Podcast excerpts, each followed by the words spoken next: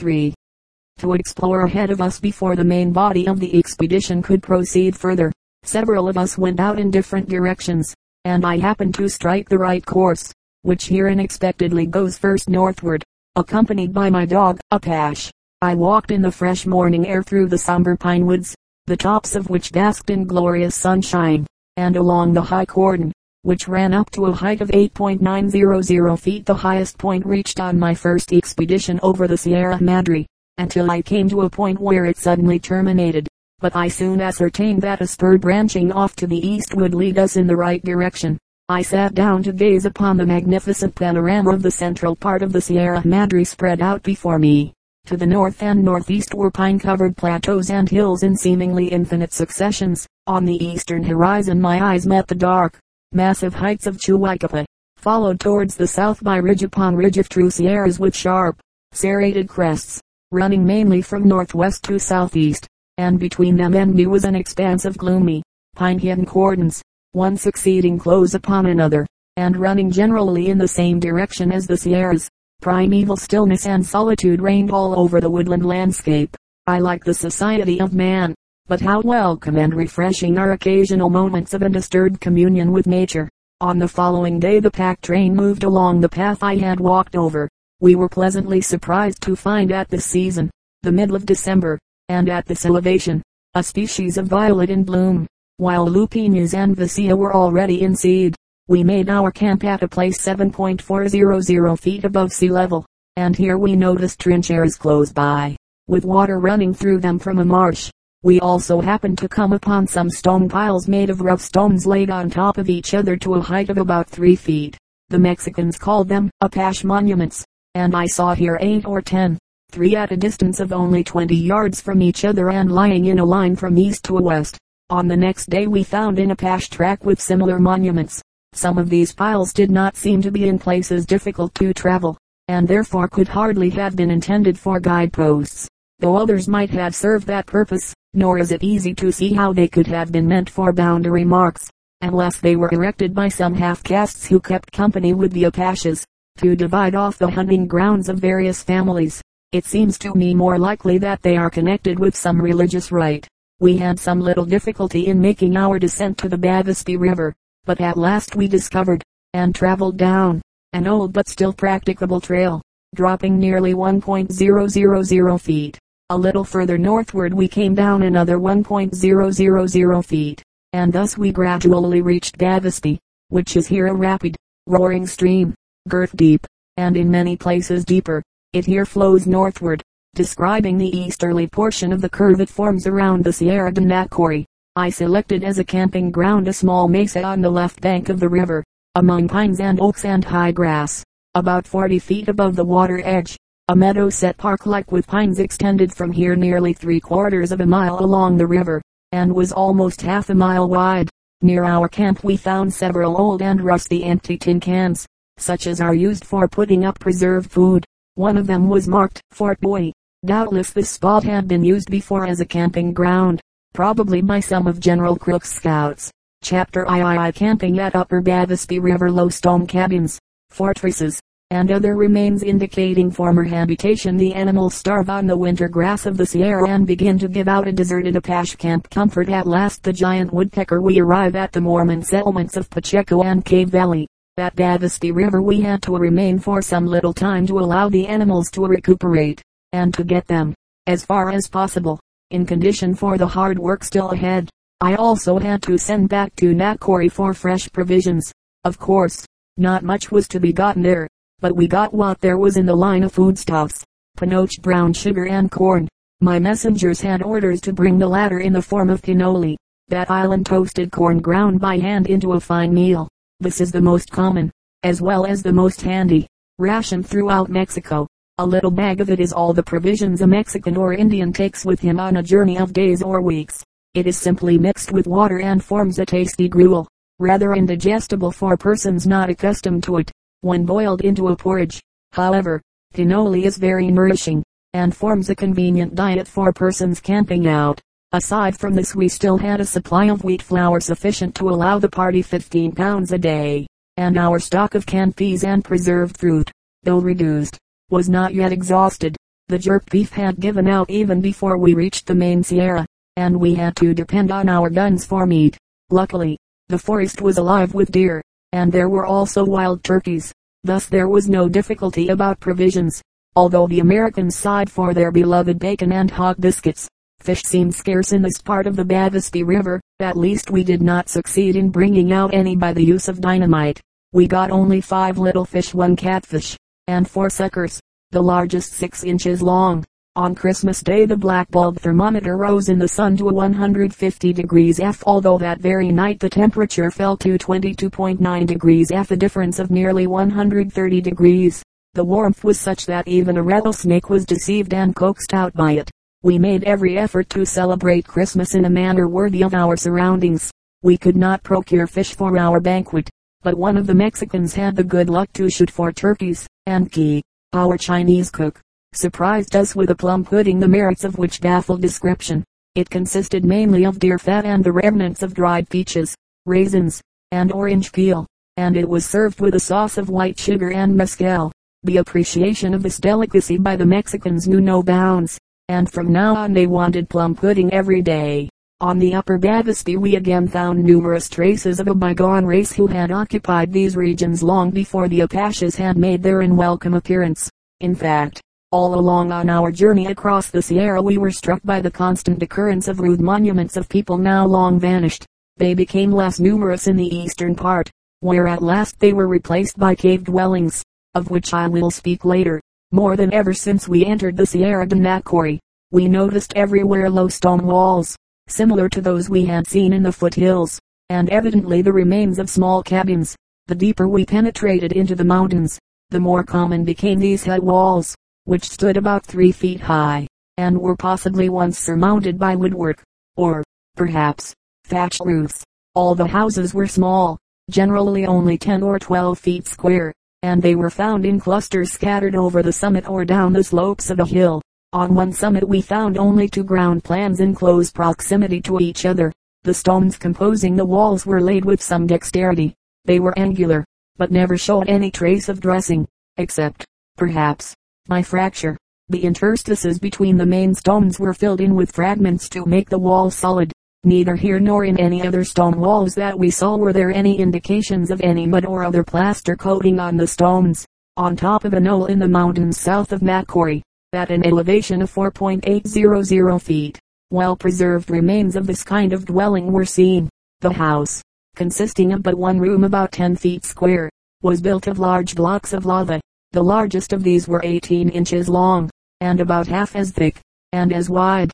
The walls measured about 3 feet in height and 1 foot and a half in thickness, and there was a sufficient amount of fallen stone debris nearby to admit of the walls having been once 4 or 5 feet high. There were the traces of a doorway in the northwest corner of the building. Numerous fragments of coarse pottery were scattered around, some gray and some red, but without any decoration, except a fine slip coating on the red fragments. In the Sierra de Nacori, on the summit of a steep knoll, and at an elevation of about 6.500 feet, we found two huts of such laid up walls. The rough felsite blocks of which they were composed were surprisingly large, considering the diminutive size of the cabins. We measured the largest block and found it to be two feet long, ten inches wide, and eight inches thick. There were many others almost as large as this one, but there was only one tier of stones left complete in place. Although there were well-built trincheras in all the surrounding arroyos, there were no traces of either tools or pottery on that hill. On the western slope of the Sierra de Nacori, on top of another knoll, and at an elevation of 6.400 feet, we found numerous rude ground plans, some of which showed rubble walls 15 inches thick. They formed groups of four or five apartments, each 10 by 12 feet. But on the north side of that summit there was a larger plan, nearly 18 feet square. However, the outlines of the entire settlement were not distinct enough to enable us to trace its correct outlines. Many fragments of pottery lay about, but neither in number nor in interest could they be compared with those found near the ruins in the southwest of the United States. For instance, near the Gila River, some of the potsherds were one third of an inch thick, and large enough to show that they had been parts of a large jar. They were made of coarse paste, either gray or brown in color. Some had a kind of rude finish, the marks of a coarse fiber cloth being clearly discernible on the outside.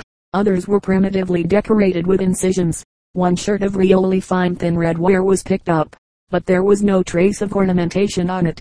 We found, besides, a few cores of felsite and some shapeless flakes and several fragments of large metates. In the valley formed between the mountains on the upper Bavispe River we met with very many such houses.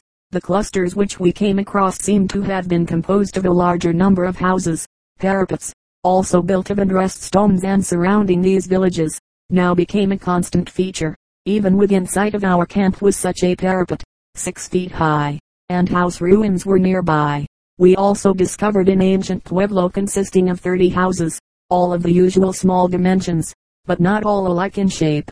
Some were round, others triangular, but most of them were rectangular, measuring 8 by 10 feet. Along two sides of this village ran a double wall, while the other two sides were bound by a single wall constructed on the same principle. Evidently these walls were built for the protection of the people in time of war. About five miles south of our camping place the river turns eastward, and again two miles below this point it receives a tributary from the west. One day I followed the broken cordon on its eastern bank, then turned north and ascended an isolated mountain, which rises about 1500 feet high above the river. There is a small level space on top, and on this there has been built, at some time, a fortress with walls of undressed stones from 2 to 6 feet high and 3 feet thick. It was about 50 paces long in one direction, and about half that length in the other. Remains of houses could be traced, and inside of the walls themselves the ground plan of three little chambers could be made out. On the Bavispe River we photographed a trinchera which was about 8 feet high and 30 feet long, and one of the four men observed one which was at least 15 feet high. I decided to move the camp one and a half miles down the river, and to its right bank, on a cordon, where Mason, one of my Mexican foremen, had discovered some ruins. It was very pleasant here after the rather cool bottom of the valley, which in the morning was generally covered with a heavy fog. On this ridge were many traces of former occupancy. Parapet walls and root houses divided into small compartments. The parapets were lying along the north and south faces of the houses and just on the brink of the narrow ridge. On the south side the ridge was precipitous, but toward the north it ran out in a gentle shallow slope toward the next higher hill. The building material here is a close-grained felsite, and huge fragments of it have been used in the construction of the parapets. These boulders were, on an average, 35 inches long, 25 inches thick and 15 inches wide, while the stones used in the house walls measured, on the average, 14 by 9 by 7 inches. On the western end of the ridge is a small house group, which, for convenience sake, I will designate as Mason's ruins. They show a decidedly higher method of construction, and the walls were better preserved than in any we had seen so far. The ground plans could be readily made out, except in a small part of the southwest corner. These walls stood three to five feet high, and the stones here too were dressed only by fracture. They were laid in gypsiferous clay, a mass of which lay close to the southwest corner. This clay is very similar to the material used by the Mokis in whitening their houses. The stones themselves were felsite, which abounds in the locality. The blocks had an average size of 12 inches square by 6 inches thick. It should be noted that no regard was paid to the tying of the corners and the partition walls, but considerable care had been taken in making the walls vertical, and the angles were fairly true. The walls were almost 12 inches thick, and on the inner side they had evidently never been plastered, being coated with some white plaster. These ruins look white at a distance, and the Mexicans therefore called them Casas Blancas. I heard of an extensive group of such buildings near Sahuaripa, and there are also some ruins of this category near Granados, and in the hills east of Oputo. Undoubtedly they belong to a more recent period than the rude stone structures described before. Most of the ancient remains of the Sierra are remnants of tribes that expanded here from the lowlands, and only in comparatively recent times have disappeared. I also perceive that they were built by a tribe of Indians different from those which erected the houses in the caves of the eastern and northern Sierra Madre, and in the country east of it, and may safely be ascribed to Opatas. In spite of the rest here, the animals did not seem to improve on the grama and buffalo grass. It was rather perplexing to note that they grew weaker and weaker. The grass of the Sierra, which was now gray, did not seem to contain much nourishment, and it became evident that the sooner we proceeded on our journey, the better. To save them as much as possible, we loaded only half the regular weight on the mules and donkeys, and sent them back the next day to fetch the balance of the baggage. In this way, and by strengthening the poor beasts with a judicious use of corn, I managed to pull through and overcome this most serious of all difficulties, which, at one time, threatened to paralyze the entire expedition. On December 31st we moved up a steep zigzag trail cut out by us, and then went north and east through broken foothills. We got into a series of cordon mesas, but the breaks between them were not at all difficult to pass. On the mountain sides grew oaks and, higher up, pines. The country was wild and rugged. Everywhere we encountered fallen rocks, and there was a scarcity of water. It was a kind of comfort to see now and then some trincheras in these desolate regions. At four o'clock we camped on a steep place amidst poor grass, and only a trickling of water in the bed of a little rill. Here, at last, the men whom I had sent to Nacori for provisions overtook us, bringing eighteen dollars worth of panoche, and two and a quarter fanegas of pinole. Measuring by fanegas was then still in vogue in Mexico. A fanega equals about 64 kilograms. This, the messenger stated, was all that the women would grind for us. Twenty of them had been set to work to fill our order, and when they had labored until their hands were tired, they declared they would grind no more, and if the caballeros in the mountains wanted further quantities, they should come and make mills of themselves. From this we judged that their tempers had risen in proportion to the heaps of pinole they were producing, and that they did not bless the day when we had come into their peaceful valley, since it meant so much hard work for them. Though we were now provisioned for some time to come, I was anxiously looking forward to the day when we should reach the eastern side of the Sierra. The animals were rapidly giving out, and it was the opinion of the packers that they could not last longer than a week, but what little corn we could spare for them each day worked wonders, and in this way we enabled them to carry us through. The most noticeable among the plants in the valleys was the madrona or strawberry tree Arbutus texana growing singly here and there. Its beautiful stem and branches, ash gray and blood red, are oddly twisted from the root to the top. Now and then, in this world of pine trees, we came upon patches of grama grass. We also observed pinon trees, a variety of pine with edible seeds. Apache monuments were plentiful in this part of the Sierra, and after four days of travel, on January 5, 1891, we arrived at an old Apache camping place, called by the Mexicans Rancheria de los Apaches.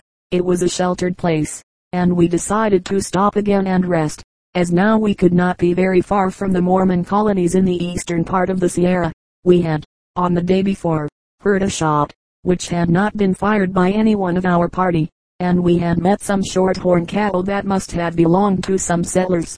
We halted on a bare conglomerate scalp near a little creek, which we called Benito, and which shortly below our camp joins the Gabilan an affluent of the Bavispe River which probably has its origin near Chuaicapa. The elevation of our camp was 6.620 feet. The summit of the Sierra toward the east appeared to be 2.000 feet high, and the first ridge, at the foot of which we camped, rises here almost perpendicularly about a thousand feet. The little stream already mentioned originates in a deep canon and adjoining it are four large cordons descending from the ridge east of us and spreading themselves out like a gigantic fan which we had noticed from some distance on the previous day. From our camp led a track eastward, up along one of these cordons, and a reconnoitering party found a Mormon settlement 10 or 12 miles off. The day after our arrival I went out to take a look at the country, south of us, at no great distance from the camp. I found patches of fertile black soil partly cultivated with corn and turnips that did not appear to be flourishing, and with potatoes which were doing well. An old horse stood there, and I also noticed a small tent. Going up closer I found a plow standing outside.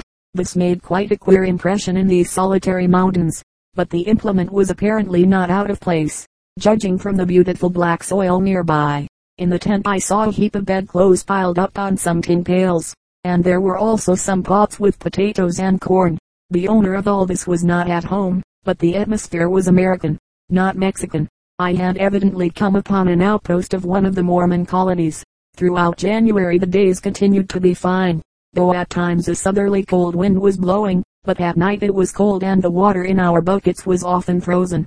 Then we felt what a real comfort a large campfire is. Before sundown we would gather the fallen trees and such sorts of wood, and roaring fires were built in front of each tent. The smoke, to be sure, blackened our faces, but the fire made the tents wonderfully comfortable, filling them with light and warmth. For beds we used fragrant pine boughs. We also had several falls of snow, the heaviest two and a half inches, and on the coldest night, on January 10th, the thermometer went down to 6 degrees F. As the rays of the sun partly melted the snow in the course of the day, the animals could at least get a meager meal. On January 15th a cup of water froze inside of my tent, but during the day we had 57 degrees F. We soon found out that in the river Gabilan, some four miles south of our camp, there were immense quantities of fish, which had come up to spawn.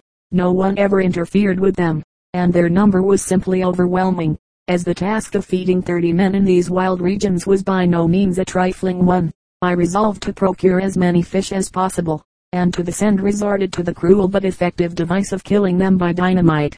I trust that the scarcity of provisions in the camp will serve as my excuse to sportsmen for the method I employed. We used a stick of dynamite six inches long, and it raised a column of water 20 feet in the air, while the detonation sounded like a salute, rolling from peak to peak four miles around. In two hours three of us gathered 195 fish from a single pool. Most of them were big suckers, but we had also 35 large gillett trout. All were fat and of delicate flavor, and lasted us quite a long time. Never have I been at any place where deer were so plentiful. Almost at every turn one of them might be seen, sometimes standing as if studying your method of approach. I sent out five men to go shooting in the northwesterly direction from the camp, and after a day and a half they returned with ten deer. At one time we had fifteen hanging in the kitchen. One morning our best marksman, a Mexican named Figueroa, brought in three specimens of that superb bird, Campephilus imperialis, the largest woodpecker in the world.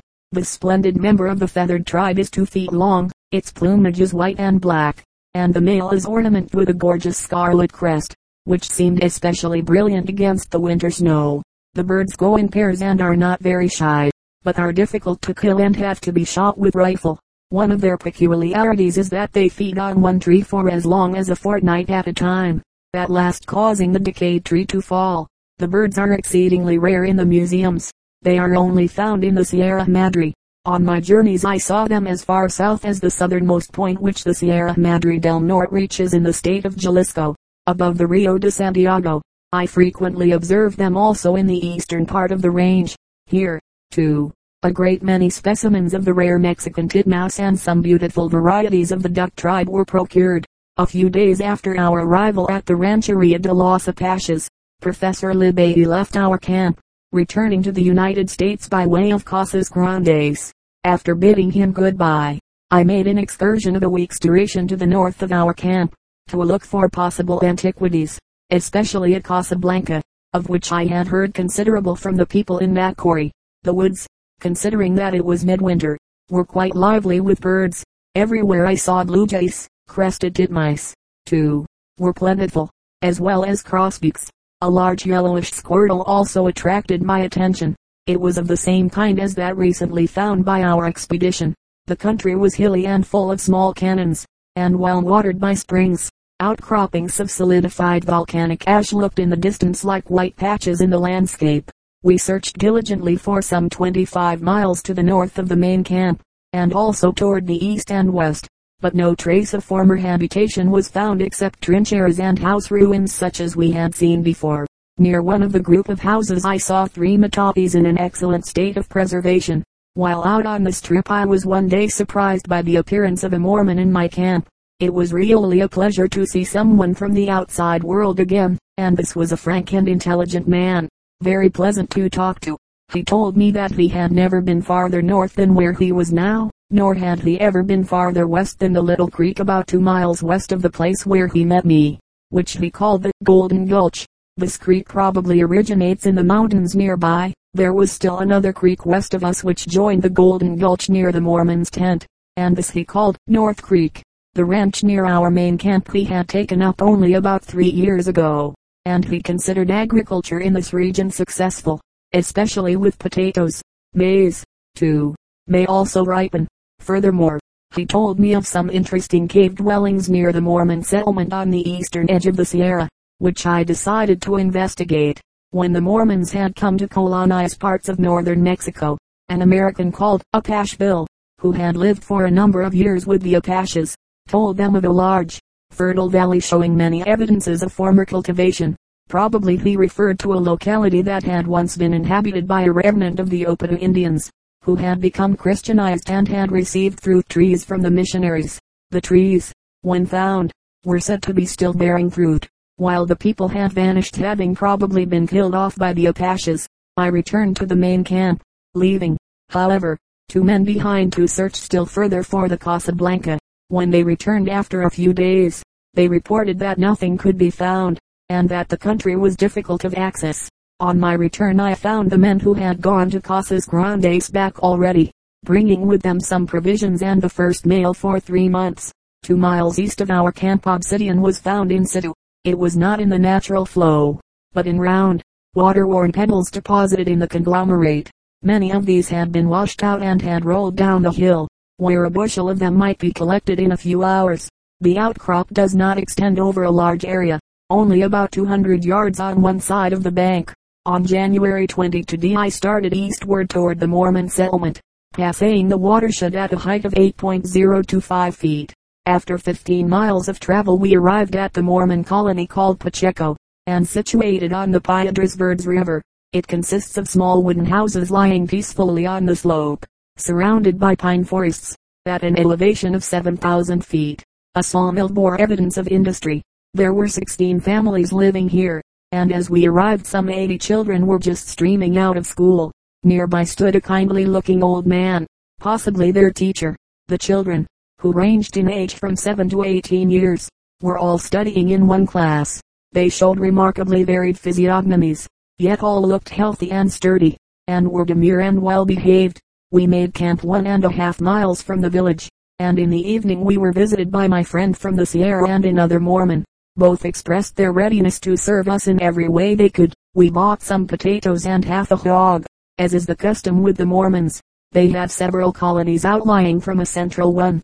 Among these is Cave Valley, about five miles east to north from Pacheco, immediately upon the river already mentioned. On the following day I went there with the scientific corps to examine the cave dwellings of which the Mormons had been speaking. The settlement having an elevation 6.850 feet consisted of eight houses. Knocking on the door of one of these I walked in introduced myself, and stated the purpose of my visit. How do you do? said my host. My name is Nelson, as if he had been accustomed to receive strangers every day. Mr. Nelson was quite a charming old man, more than 70 years old, but hardy, in spite of the cold. He walked out in his shirt sleeves in the full moonlight to select a camping place for me. The animals, he suggested, might be left in the field for the night. He would see about them in the morning, and he did not think there would be any difficulty about keeping them there. We got a fine camp on top of a hill with a view of the valley in which the caves are.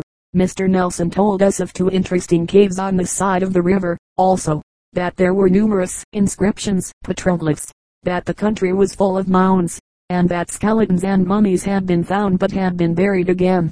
From his statement it was evident that we had a rich field before us, and the results of the following day more than came up to our expectations. The old man, acting as our guide, showed us on the way to the valley a primitive kind of corn mill driven by water power, and with some pride he pointed out to us an infant industry, the product of which so far was a dozen wooden chairs with seats of interwoven strips of green hide, instead of cane. A number of caves were found to contain houses. One of them especially made a great impression on us on account of an extraordinary cupola-shaped structure, which from a considerable distance sprang into view from the mouth of the cave. Most of the caves were found on the western side of the river, but there were also some on the eastern bank. Among them a number of burial caves. In one of the latter a well-preserved mummy was shown to us. It had already been taken up two or three times to be looked at, but our guide intimated that the influential Mormons in Utah did not want to have the skeletons and caves disturbed. I therefore left it for the present, but thought that in time we might get this, with whatever others might be found there. I was introduced to a Mormon in the neighborhood, who invited me to excavate a large mound close to his house. He would even help to dig, he said, and I was free to take whatever I might find inside of it. He was sure that there would be no difficulty about the mummies I might want to remove from the burial caves. Chapter ID A splendid field prepared for us by the ancient agriculturists of Cave Valley house groups in caves along a pretty stream. Well preserved mummies found in caves. More trincheras our excavations in caves and mounds confirm to the Mormons their sacred stories. We move to the plains of San Diego visit to Casas Grandes and the Watchtower. Successful excavations of the mounds near San Diego. Finding the locality so inviting for research, I decided to remain here returning to Pacheco only to dispatch the rest of my party to make excavations at the ranch of San Diego, 30 miles to the.